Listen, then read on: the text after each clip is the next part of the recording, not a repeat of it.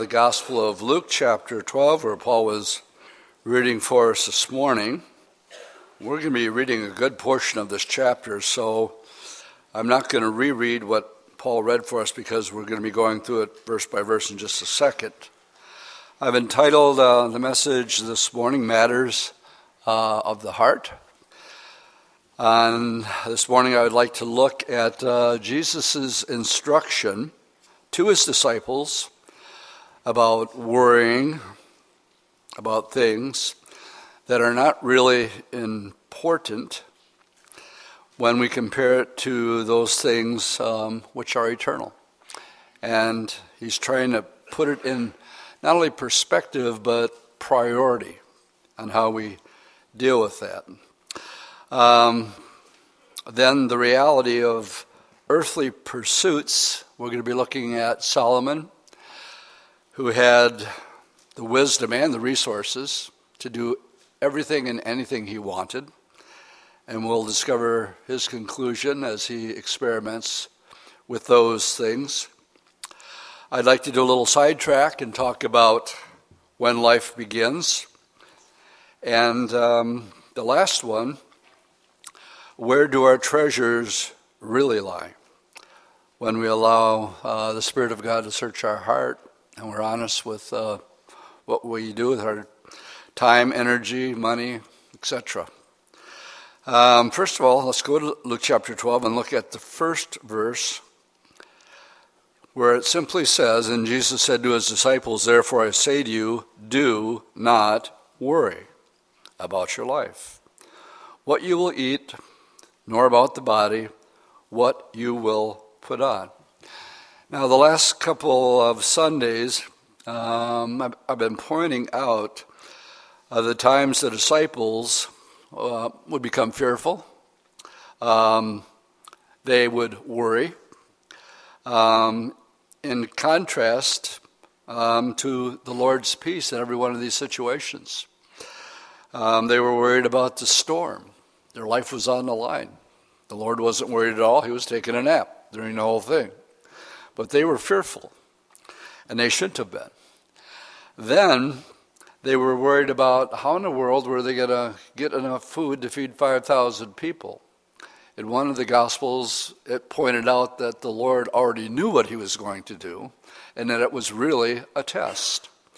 And I think uh, when we do a study on worry, anxiety, fear, depression, whatever, um, at the root of it is taking our eyes off this book, putting it on the storm, just like Peter. You know, Peter was doing fine walking on the water until he took his eyes off the Lord and he looked at the storm, and that's when he began to sink. Um, the lack of faith, if you just go back to Luke chapter 9, verse 41, the Lord is clearly frustrated with them. And this isn't brought out much in nature when we study the, the, um, the Word. That's why I think it's so important to study chapter by chapter and verse by verse. We would maybe hop over this one because it's not a happy, clappy verse that doesn't build you up. It actually reproves you and rebukes you for your lack of faith. So the Lord, verse 41, answered and said, O faithless and perverse generation. How long shall I be with you? In my column here, it says, How long do I have to put up with you guys? I mean, you've been walking with me, saying all these things. How long do I have to bear with you? Bring them to me. And the implication here is that they should have uh, um, had the authority that was given to them and, and believed on it. And clearly, the Lord is frustrated with their lack of uh, faith in um, his teaching. And now, as we go back to chapter um, 10, verse 22, it's very clear do not worry. I actually went through the, these verses here and counted up how many times he repeats this. Let's read down through um, 22 to 26. We've already read 22. Life is more than food, and the body is more than clothing. Consider the ravens, for they neither sow nor reap, uh, which have neither storehouse nor barn, God feeds them. How much more value are you than the birds? And which of you, now here's the second time he's going to say, say it, by worrying, can add one cubit to his statue? I'm going to expound on this a little bit more. Luke does a pretty good job, Matthew does a better job. And we'll go to Matthew's account on this. If you then are not able to do the least, why are you anxious for the rest? Now, the word anxious here is where we get the word anxiety from. And if you're a worrywart and anxious about many things, anxiety and depression is only a little ways away. So there's the reason the Lord is giving this instruction don't worry about it. Don't be fearful. Don't be anxious. There's a reason. Um, 1 Corinthians 13 says there's when all is said and done, there's faith, hope, and love. So, faith, faith in what? Well, we just had communion. Faith in a finished work that all my sins, past, present, and future, are forgiven. That's faith. I have to have faith to believe that. That takes care of my past. Now, hope, um, we have what's called the blessed hope. Well, what's my hope? My hope is I'm never going to die. Uh, no more pain, no more sorrow, no more death. Those things are gone, and they will be gone forever. And so we have this, what we call the glorious hope. Uh, someday the Lord's going to come for his bride and take us out of here. And that's the hope that I have. So my past is taken care of. All my sins are gone. He's not going to remember them anymore. My future is secure. Nothing's going to stop him from establishing his kingdom and you and I reigning in that. Now, love is in the middle. And the reason the Lord is concerned about anxiety and depression and worry is if we allow those things in today and we're worried about something that happened yesterday or what's going to happen tomorrow. We have to understand it takes away our freedom. You're not free today because you're worried about yesterday or something that's going to happen about tomorrow or maybe even something today.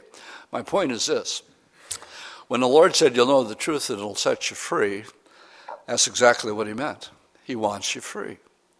And He wants people to see your freedom, especially during the storm, especially during the difficult times when you're being tested. When we read about the feeding of the 5,000, who was it? one of the disciples, Philip, uh, I can't remember which one.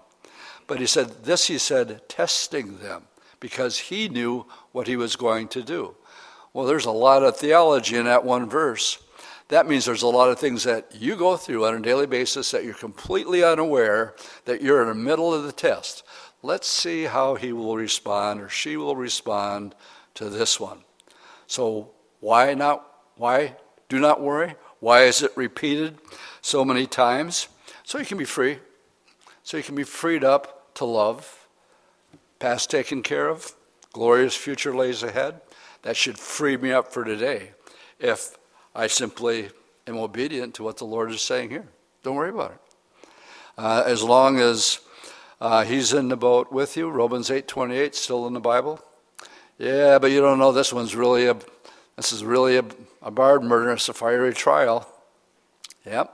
And exactly what Peter said like uh, your faith is being tested, like in fire, you're being refined. And maybe you pass one day and you don't handle it correctly, but hopefully you learn from it. Good place for it, amen? It's a learning curve, learning curve process. Now, in 27 and 28, we're introduced to Solomon. He said, I want you to consider the lilies, how they grow. Beautiful time of year. Flowers are coming up. Tulips pretty much peaked out, but they're so beautiful while they last. Consider um, the lilies, how they grow. They neither toil nor spin. And yet I say to you, even Solomon, in all his glory, was not arrayed like one of these. Now we can read over that verse and realize that Solomon was one of the kings of Israel.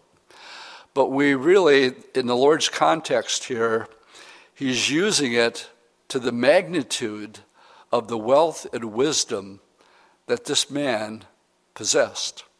So, what I'd like you to do is go back um, to First Kings chapter 10. And I wish I could read all this. I'm going to glean some and I will read some. When the Lord said, even Solomon in all of his glory, I want you just to get a little glimpse of the glory that this man had. Of course, when he became king, he was insecure. And so he went and he asked the Lord to give him wisdom to, to fill in David's shoes as king, big shoes to fill. And the Lord said, Okay, I'm going to make you the wisest man who ever lived. Nobody before you, nobody after you will ever be as wise as you are. Now, we're Calvary Chapel people, we take that literally. Good place for an amen. So, apart from the Lord, there's never lived a man wiser than Solomon. Well, the word got out. And chapter 10 begins with the Queen of Sheba. She'd heard rumors about Solomon, so she wanted to check him out. She wanted to test him. And in verse 2, she came to Jerusalem and um, she came with much gold, precious stones. She came to Solomon and spoke with him all that was in her heart. And Solomon answered all of her questions. There was nothing so difficult for the king that he could not explain it to her. And when the queen of Sheba had seen all the wisdom of Solomon, the house that he had built, the food on his table, the seating of his servants, the service of his waiters and their apparel, cupbearers, his entryway by which he went into the house of the Lord. There was no more spirit in her. That's another way of saying he took her breath away. then she said to the king, It's true. It's a true report what I heard in my own land about your words and your wisdom. However, I did not believe the words until I came and saw it with my own eyes, and indeed, only half of it was told. Your wisdom and prosperity exceed the fame of which I heard. And she goes on to explain how happy must be those people who are under you as king with the wisdom that you have. And now we'll pick up, and I do want to read just so that you can get a feel when the Lord says, even Solomon in his glory. I'm going to give you a little glimpse of his glory. Picking it up in verse um, 014, just, just uh, what came in gold. This is the only other place 666 occurs in the Bible that I'm aware of. The weight of gold that came to Solomon yearly was 666 talents of gold. Besides that, from the traveling merchants, from the income of traders, from all the kings of Arabia, from the governors of the country. King Solomon made 200 large shields of hammered gold. 600 shekels of gold went into each shield. He made 300 shields of hammered gold, and three minas of gold um, went into each shield. And the king put them in the house of the forest of Lebanon. Moreover, the king made a great throne of ivory, overlaid it with pure gold. The throne had six steps. The top of the throne was round at the bout. There was armrests on either side of the place of the seat. Two lions stood be- beside the armrest. Twelve lions stood there, are one on each side of the six steps. Nothing like this had been made for any other kingdom. And all King Solomon's drinking vessels were of gold, and all the vessels of the house of the forest of Lebanon were of pure gold. Not one was of silver, for this was counted as nothing in the days of Solomon. For the king had merchant ships at sea with the fleet of Hiram. Um, once every three years, the merchant ships came bringing gold, silver, ivory, apes, and monkeys. So King Solomon surpassed all the kings of the earth in riches and wisdom, and all the earth sought the presence of Solomon to hear his words which God had put in his heart. Each man brought his presents articles of silver and gold, garments, armor, spices, horses, mules, at a set rate year by year. Solomon reigned for 40 years. So do the math. That many talents of gold every year. Uh, he had a monopoly in the, uh, the trading in the horse industry, which he was not supposed to do. Um, the crossroads, when we visit Israel, we go to Megiddo. And one of the places that's there are called Solomon's Stables. And what they would do, they were sort of the, uh, uh, we would compare it to a car dealership today, the middleman. If you can buy direct from the factory, great, you're going to save money, right? Well, we don't. We go to a car dealer, and they're the middleman, and they take their cut. Well, Solomon was the middleman. He would buy horses from Egypt, and then he would sell them in the north. And by this, it was just a continuing monopoly that he had that there was none richer. So when we read in Luke, and it says, Consider the lilies of the field, they don't, uh, Solomon's glory doesn't even come close to a lily that's in the field. I wanted to give you just a little taste of the magnitude of the wealth. There's never been a king um, like this, not only with uh, the wealth of his resources, but the wisdom to apply it, like really no other man. And with that, um, was wisdom. He wrote 1,005 songs. I think the Beatles are a little under 300. he wrote 3,000 Proverbs, the book of Proverbs.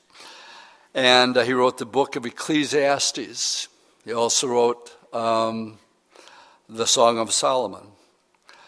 So Solomon had the wisdom and resources to do whatever he pleased. And so he did. The whole book of Ecclesiastes is a book that he wrote for his son because he had tried everything and he comes to a conclusion that he can pass down to his children. So, with that, I would like you to turn to the book of Ecclesiastes. If you're wondering where that is, it's right after the Psalms and and the Proverbs, and then you're going to find the book of Ecclesiastes. Again, I have to be selective because I believe there's 12 chapters here, and I'm only going to be able to touch on a couple of them. But the idea of this, with um, the wisdom that he had, he really could do pretty much anything he wanted to do. So we read in verse 1 of chapter 1 these are the words of the preacher, the son of the David, king of Jerusalem. He says, Vanity of vanities, says the preacher. Vanity of vanities, all is vanity. And as we go down, he just says, One generation passes away, another generation comes, but the earth abides forever. The sun also rises, the sun goes down and hastens to its place where it arose. The wind goes towards the south, turns around to the north, the wind whirls continually and comes again on its circuit. All the rivers run into the sea, yet the sea is not full, to the place from which the rivers come. They all return again. All things are full of labor. Man cannot express it. The eye is not satisfied with seeing nor the ear with hearing. There's always something new that they want to look at or experience. Let's pick it up here in verse 14, where, well, let's go back to verse 12. He says, I, the preacher, was over Israel and Jerusalem, and I set my heart to seek and search out by wisdom concerning all that is done under heaven. This grievous task God has given to the sons of men by which they may be exercised. I have seen all the works that are done under the sun. And indeed, all is vanity and grasping for the wind. You ever try to put your hand and catch the wind? What is crooked cannot be made straight, and what is lacking cannot be numbered. I communed with my heart, saying, Look, I have attained greatness, and I have gained more wisdom than all who were before me in Jerusalem. My heart has understanding, understood great wisdom and knowledge, and I set my heart to know wisdom and to know madness and folly. And I perceive this also is a grasping of the wind. Why? He's the smartest guy in the world. He says, For much wisdom is much grief. Now, there's a lot of truth to that. The more a person understands and grasps, um, really, if I would just stop and say what's going on in the world today, and you knew all about what was taking place, uh, better not get sidetracked here, but I'm thinking about doing it. I was looking for a place in Granby, Colorado, where my friend Pat gave his life to the Lord. And nobody knew where this place was, except one guy in town, and he came down. And um, all of a sudden, he started spouting out um, the exploits of his father, being much like a, much like a Solomon. And he began telling me detailed information um, that the government is involved in, that his father worked on secret space programs. And you guys don't know this guy. I only met him once, but I'm, i can pretty well tell if a guy's a straight shooter or not. And plus, he knew the place that I needed to get to. so I was listening to him. One of the things he said that sort of blew my mind is Dad worked on um, uh, the largest, um, um, with NASA, um, the number four one, the most powerful of our rockets. I can't remember the first part of it. But then he said this. He says, it's common knowledge in NASA that we've already been to Mars and back four times. And I said, Say what? And he kept going on telling stories like that. And I thought, well, this guy is either crazy or he's telling me the truth, but he wasn't a crazy type guy. We talked for 45 minutes. I wanted him to be able to put together what he sees happening in the world with what the Bible predicts prophetically is going to take place. We had quite a discussion. My poor wife had to sit in the car for 45 minutes waiting while we were rambling on. and uh, my point with all this was um, he had incredible amount of wisdom and insight that this gentleman had. So now the pursuit begins with chapter 2. He says, Okay, I said in my heart, let's see if there's anything out there that's fulfilling. Come now, I will test you with mirth Therefore, enjoy pleasure. But surely this was also vanity. And I said of laughter. Maybe it's in a, a, a good, funny movie or a joke or something else. That's madness. And mirth, what does it accomplish? I searched my heart to gratify my flesh with wine, while guiding my heart with wisdom, and how to lay hold on folly till I might see what was good for the sons of men to do under the days of their lives. I made my work great. I built myself houses. I planted vineyards. I made gardens, orchards. I planted all kinds of fruit trees. I made water pots from which to water and growing trees of the grove. I acquired male and female servants. I had servants born in my house. Yes, I had greater possessions of herds and flocks than all who were in Jerusalem before me. I also gathered for myself silver and gold, and the special treasures of kings. Now, who in the world knows what that could imply?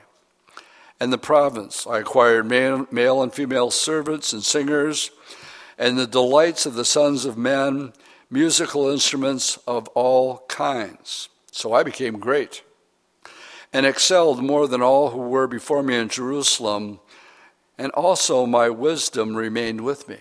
In other words, he's trying it all, but through it all, he's retaining his wisdom to see if there's any substance or satisfaction that it's going to bring to him. He has the wisdom, he has the resources, and he's going for all of it. Um, Let's go to chapter. We could read much here. Um, let's read down to verse 11. Whatever my eyes desired, I did not keep from them. I did not withhold my heart from any pleasure. For my heart rejoiced in all my labors, and this was my reward for all my labor. And then I looked at the works that my hands had done and the labor in which I had toiled, and indeed, it was all vanity, grasping for the wind. There was no profit under the sun. Turn to chapter 5. Again, we can't go through the whole book, but you'll get, you'll get uh, the main points of it here. Chapter 5, verses um, 10 through 15. Much of America is ob- obsessed with wealth and money. And so he deals with that in 10 through 15 of chapter 5. He said, He who loves silver will not be satisfied with silver, nor he who loves abundance with, with increase. This is also vanity. When goods increase, they increase who eat them. So, what profit has the owner except to see them with their eyes? The sleep of the laboring man is sweet whether he eats little or much, but the abundance of the rich will not permit him to sleep. Uh, there is a severe evil which I have seen under the sun riches kept from their owner to the, his hurt, but those riches perish through misfortune. When he begs a son and there is nothing in his hand, and he came from his mother's womb, naked shall he return to go as he came and he shall take nothing from labor, which he may carry away in his hand. He says, Go ahead, have it all, but your time is short. And when all is said and done, you can't take one bit of it with you. And he says, all as far as his building projects, he says, I did all the labor, but in the end, somebody else is going to live in it. And um, we could read the rest of the book. I would encourage you to do so. But here's my simple point the Lord is making a simple statement. Even Solomon in his glory, and a man who has tried it all and done it all, after trying it all and doing it all, he says it's empty. You know, I think of the old Rolling Stone song, I can't get no satisfaction. And I've tried and I've tried and I've tried. It's simply not out there. So, what's the conclusion? to the book of Ecclesiastes. Turn to chapter 12. And he says, let's pick it up in verse 9 of chapter 12. Moreover, because the preacher was wise, he still taught the people knowledge. And he pondered and sought out and set in order many proverbs. The preacher sought out to find acceptable words, and what was written was upright words of truth. The words of the wise are like goads, and the words of the scholars are like well driven nails uh, given by one shepherd. And further, my son, you see, this was written to his son. Uh, Mom and Dad, you want a book to bring up your kids? The book of Ecclesiastes. My son, be admonished by these. Of making many books, there's no end, and much study is wearisome to the flesh. So let's hear the conclusion of the whole matter. Bottom line fear God and keep his commandments. For this is a whole duty of man. Can I read that again? What are we here for? What are we pursuing? What do I want to do with my life? No. This is a whole duty of man. To what? to seek first his kingdom. For God will bring every work into judgment, including every secret thing, whether it is good, whether it is evil. Thus ends the book of Ecclesiastes. Let's go back to Luke chapter 12. When we read Luke chapter 12, and we have four words that the Lord just said, a lily um, is much more glorious than the glory of Solomon hopefully you have a little bit better understanding of, of, of the wisdom and the wealth and the pursuits of Solomon. Picking it up in verse 13 through 21 of 12, uh, the parable of the rich fool. Uh, verse 13. Then one from the crowd said to him, Teacher, tell my brother to divide the inheritance with me. But he said to a man, Who made me a judge or an arbitrator over you? And he said to them, Well, take heed and beware of covetousness, for one's life does not consist in the abundance of the things that he possesses. Then he spoke a certain parable to them, saying, The ground of a certain rich man yielded plenty. And he thought within himself, saying, Well, what should I do, since I have no more room for my crops? So he said, I know what I'll do. I'll pull down my barns. I'll build bigger ones. And there I will store my crops, my goods, and I will say to my soul, Soul, you have many goods laid up for many years. Take your ease. Eat, drink, and be merry. But God said to him, You fool, this night your soul will be required of you. Then whose will those things be which you have provided? Word for word, pretty much what Solomon said. You're not going to take it with you. Yet his whole life was pursuing bigger and better, and yet he wasn't taking thought of what is the most important um, part of life, and it is the human soul. Good place for an amen. Now, everybody's going to agree with me this morning when I ask for an amen. You have to. but the reality of it is, we live in America. And so this is, this is a reality check of what we're up against. Every time you see a commercial, every time somebody says, Well, have you seen one of these? Or have you seen the latest one of these? And um, bigger and better. And um, again, the only thing that provides a safeguard for us is when we study God's Word and we look at what really is important and what's the eternal. And primarily, in the meantime, the things that we preoccupy ourselves with, buying and selling, eating and drinking, it says, Why are you any different than the Gentiles? They do the very, very same thing. McGee comments on this. He says, Now, of course, it's not wrong to store up things. The problem with the rich fool was covetousness. He was trying to get more and more and more. This is a curse of godless capitalism. Have you noticed the strong judgment that is pronounced upon the rich in the last days? James 5:1 describes it, "Go to now, you rich man, weep and howl, for your misery shall come upon you. Riches have become a curse." Our great nation thought that the almighty dollar would solve the problems of the world. And we are in a bigger mess than ever. We are arguing about whether or not in God we trust should remain on our money. Let's take it off because it's hypocrisy anyway. We are not trusting in God, but we're trusting in the dollar. To have a slogan on money means nothing at all. America needs to, to turn back to reality and truth and quit mouthing religion. We should teach our hearts and ask ourselves Am I living for this life only? Our Lord said, Go look at the birds and learn something from them. No one knows when your time is up. No one knows when their time is up.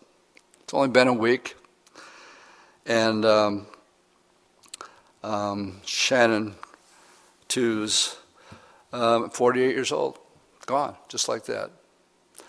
And we, nobody was expecting it.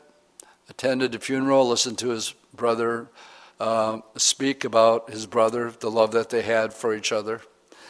And um, yet, the bottom line is, you know, where are you now? And I bring that up because every person here has somebody that you're praying for that's not saved. Can I get an amen on that? My question now is how much effort are you putting into if you really believe what we're talking about this morning? That there is eternal things that last forever, and if the most important thing is the soul, then how much effort are we applying? And please don't misunderstand me. I don't, I'm not into guilt trips or trying to make you feel guilty for not witnessing. That's not it at all. I'm just we're just doing a reality Bible study here on what's really important. Why? Because where your heart is, where's your heart? Where your heart is, that's where your treasure is. And where our treasures and our heart should be, we should have a heart for the lost. Another good place for an amen. Why? Because we're already saved. Lord, we just got back the 70 disciples. We've been casting out demons, healing people. Oh, Lord, you should have seen it. That's nothing. I saw the devil fall from heaven like lightning. He says, Don't be happy about that. Be happy because your name is written in heaven. So the Lord, they were all jazzed up about they had power. And the Lord was saying, I've been there. Be more happy that your names are in heaven. So, what I'd like to do here is do a little sidetrack. If we're talking about life this morning, I'd like you to turn and I want to address the question where and when does life begin? Let's turn to Psalm 139, which my Bible is just opened to. Psalm 139. One of my favorite Psalms in the Bible. David is talking about the awesomeness of the creation. And now he turns his attention particularly to his own creation when the Lord created him. He says in verse 13 of Psalm 139 For you have formed my inward parts, you have covered me in my mother's womb, and I will praise you, for I am fearfully and wonderfully made. Marvelous are your works, and that my soul knows very well. My frame was not hidden from you when I was made in secret and skillfully wrought in the lowest parts of the earth. You saw my substance yet being unformed. Just like that. Sink in. God saw David's form before it was formed. And then he goes on to say, and in your books they were all written. The days fashioned for me. The Bible says the Lord will direct the steps of a righteous man when as yet there was none of them. Now hold on. You mean it was all laid out ahead of time? He knew him before he was conceived in his mother's womb. And uh, as yet, well, there was none of them. So, the question here that is a big issue today, it is getting um, the abortion issue is becoming uh, much more vocal. Um, with the gay lesbian movement, that used to be, they used to call it, well, they were in the closet. Well, they're not in the closet anymore. No, they have parades, they have special days that commemorate their sodomy. Yes, I said the word sodomy, because that's exactly what it is. And now we have the question of abortion, as if it's a trivial thing, taking the life of a child. And we don't our conscience have become so seared. Talk about the, talk about the frog in, in, in the pot. You all know the analogy, right? Put him in a pot and slowly turn up the heat, and he'll adjust to it, and he'll eventually won't jump out. He'll cook because his, our minds have been seared to the society in which we live when we don't think anything about an abortion, a child. My question when it gets into that uh, is, um, what if it was a girl baby that was aborted? It usually doesn't change the thinking too much. Um, my, my point with this, and the question is, when does life begin? And people argue, well, not until it breathes, or when the two cells come together. I asked the guys at Men's Prayer yesterday, when do you think life begins? And they said, when when uh, the cells divide for the first time. I said, no, wrong. According to Psalm 139, before that. According to the Bible, you existed in God's mind, and his days were all laid out before you. And then he goes on to say, How precious are your thoughts towards me? How precious is a baby child that has never been able to see life or to have their days fulfilled. Turn with me to the book of Deuteronomy, chapter 18. People are afraid today to call an abomination an abomination. People today are afraid to call a homosexual a sodomite. The Bible does. Takes it a step further and calls it abomination. Paul, in writing to the Romans in chapter 1, takes it a step further, saying, Okay, I've wrestled with you, but I won't always strive with you. If that's the road you want to go down, you have a free will. But I'm going to turn you over to that, and it will defile you. In Deuteronomy chapter 18, picking it up with verse 9, when you come into the land which the Lord your God is giving you, you shall not learn to follow the abominations of those nations. There shall not be found among you anyone who makes his son or daughter to pass through the fire, giving their children over to sacrifice, killing their children. The Lord said, You shall not do it. It is an abomination to me. As far as the spiritual realm goes, in dabbling with anything other than the Holy Spirit and the Word of God, he says, or one who practices witchcraft, or a soothsayer, or one who interprets omens, or a sorcerer, one who conjures spells, or a medium, or a spiritist, one who calls up the dead. For all who do these things are an abomination to the Lord. Because of these abominations, the Lord your God drives them out from before you we have the scriptures being very, very clear. So the next time you're in an abortion discussion, you, you can say, well, like one of the men said at men's prayer yesterday, here's what God thinks about abortion.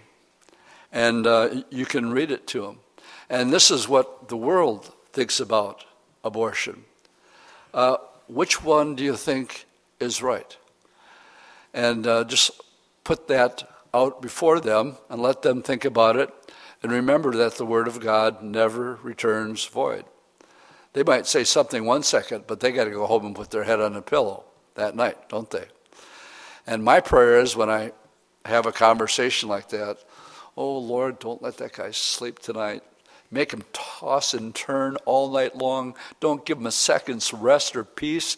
Be like a broken record that goes around in his head that God hates abortion. And that um, um, you'll give this person no peace. People still have a conscience until it's seared. That's what Romans 1 teaches. Before you met the Lord, you knew that it was wrong. What was the first thing I stole? I think it was a 50 cents out of my mother's purse, if I remember right.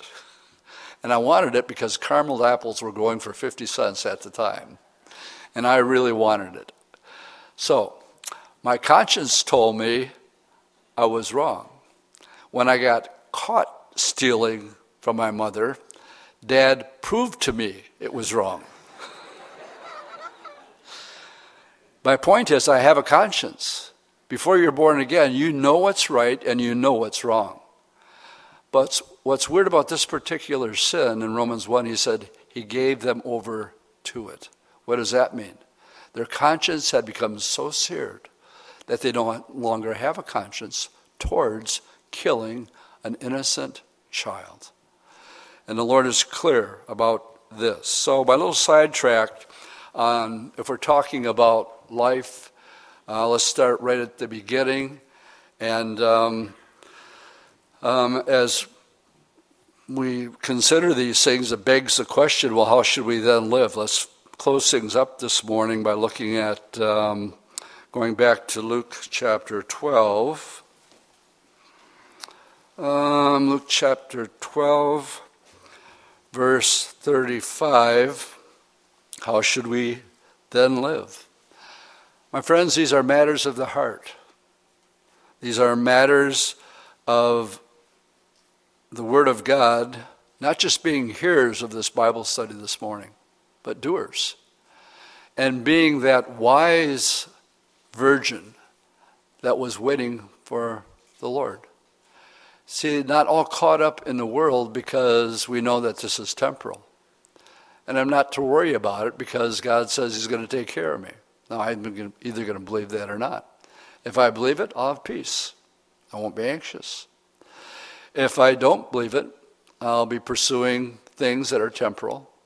I won't have peace. Anxiety will set in when I don't get what I want or things don't turn out the way I think they should. So in verse 35, we read, Let your waist be girded up and your lamp burning. And you yourselves be like men who wait for their master when he will return from the wedding and when he comes and knocks that they may open to him immediately. Blessed are those servants whom the master, when he comes, will find watching. Assuredly, I say to you that he will gird himself and have them sit down to eat, and he will come and serve them. And if he should come in the second watch or come in the third watch and find them, so blessed are those servants. Why? Because they're waiting. What are we doing? Well, we're occupying. Uh, don't be misunderstood about um, buying and selling. The Bible says if you don't work, you don't eat. Good place for an amen. It means we're not to be lazy. Well, I'm not supposed to be pursuing food and clothing. And I'm not saying, I'm saying just the opposite. No, you need to provide for your families. And if you don't work, you don't eat. So don't misunderstand what's being said here. But it's a matter of the heart. Where is your heart? Where are your priorities? But know this if the master of the house had come, uh, what hour the thief would come, he would have watched and have not allowed his house to be broken into. Therefore, why is there therefore? Because of everything we read before. Therefore, you be ready. For the Son of Man is coming at an hour when you do not expect him. I was uh, going through my notes this morning, and when I was done, I had a little extra time, so I thought I'd read my wisdom for the day. And I thought, well, that's pretty much my Bible study, so I guess I'll close with it. it's June 2nd, From Depression to Hope. And I'm quoting Pastor Chuck in his daily devotion wisdom for today. He's quoting Lamentations, written by Jeremiah. This I recall to my mind, therefore I have hope. Through the Lord's mercies we are not consumed because his compassions fail not. They're new every morning. Great is your faithfulness. The Lord is my portion, says my soul. Therefore I hope in him. The Lord is good to those who wait for him, to the soul who seeks him. It is good that one should hope and wait quietly for the salvation of the Lord. Lamentations 3 21 to 26. Chuck's commentary on those verses. As is usually the case, it was thinking about himself that caused Jeremiah's depression. But when he changed his way of thinking from himself to God, the depression left. When he remembered God and meditated on his character, his peace, his hope, it filled his mind. When hopelessness vanishes, hope takes its place. Instead of thinking about himself, Jeremiah thought about God's nature. He thought about the Lord's mercy, through which we are not consumed. He thought about God's faithfulness. God always does exactly what he says he will do, and he is able to bring forth good out of the deepest mess. He thought about the fact that the Lord is our portion. What more could we want or need? He thought about the goodness of God who works all things together for our benefit. And then Jeremiah concluded that it is good to hope and wait. And there we go back to it. We have a hope. Hope of what? Well, we're waiting. I'm busy. Doing what? Waiting, hoping. It is good to hope and wait quietly for the salvation of the Lord. Question Are you worried today? Change your thoughts. Don't meditate upon your pain, meditate upon your Savior. Set your eyes on Jesus and remember his character. His love has never failed you, his mercies are new every morning. If our real treasure is watching and waiting for the bridegroom and our wanting to be with him, it makes the things of this world seem less important and we are more interested in what's coming than what is. And um, the wisest man who ever lived, who tried it all, he says it's all empty, nothing there, no satisfaction. What satisfies the soul, and I'm glad we sang that song this morning, you satisfy my soul. And I really can't think of anything else that does. I got a really nice 66 Impala convertible. It's really nice. I was driving it yesterday. I had some satisfaction for about 15 minutes. And then it's just another car. And so things, possessions, they come and they go. But what satisfies the soul is looking, having hope for what's coming. Verse 34 For where your treasure is, there your heart will be also. Why don't we stand and pray? Lord, we thank you for your word this morning as you're pretty straightforward about us not wanting to worry. You love us so much, you don't want to see us stressed out or depressed or have anxiety. And Lord, it's not so much about reading your word, but doing your word. It's not so much about serving you as it is spending time talking to you. So, Lord, we don't want to play church, we don't want to play religion, but we do thank you for the blessed hope. And please help us take to heart that the things of this world are passing away, and your treasures are forevermore, and they're eternal. Thank you for your word this morning. In Jesus' name I pray. Amen. For about 15 minutes, and then it's just another car. And so things, possessions, they come and they go. But what satisfies the soul is looking, having hope for what's coming. Verse 34 For where your treasure is, there your heart will be also. Why don't we stand and pray? Lord, we thank you for your word this morning as you're pretty straightforward about us not wanting to worry. You love us so much, you don't want to see us stressed out or depressed or have anxiety. And Lord, it's not so much about reading your word, but doing your word. It's not so much about serving you as it is spending time talking to you. So, Lord, we don't want to play church, we don't want to play religion, but we do thank you for the blessed hope. And please help us take to heart that the things of this world are passing away and your treasures are forevermore and they're eternal. Thank you for your word this morning. In Jesus' name I pray. Amen.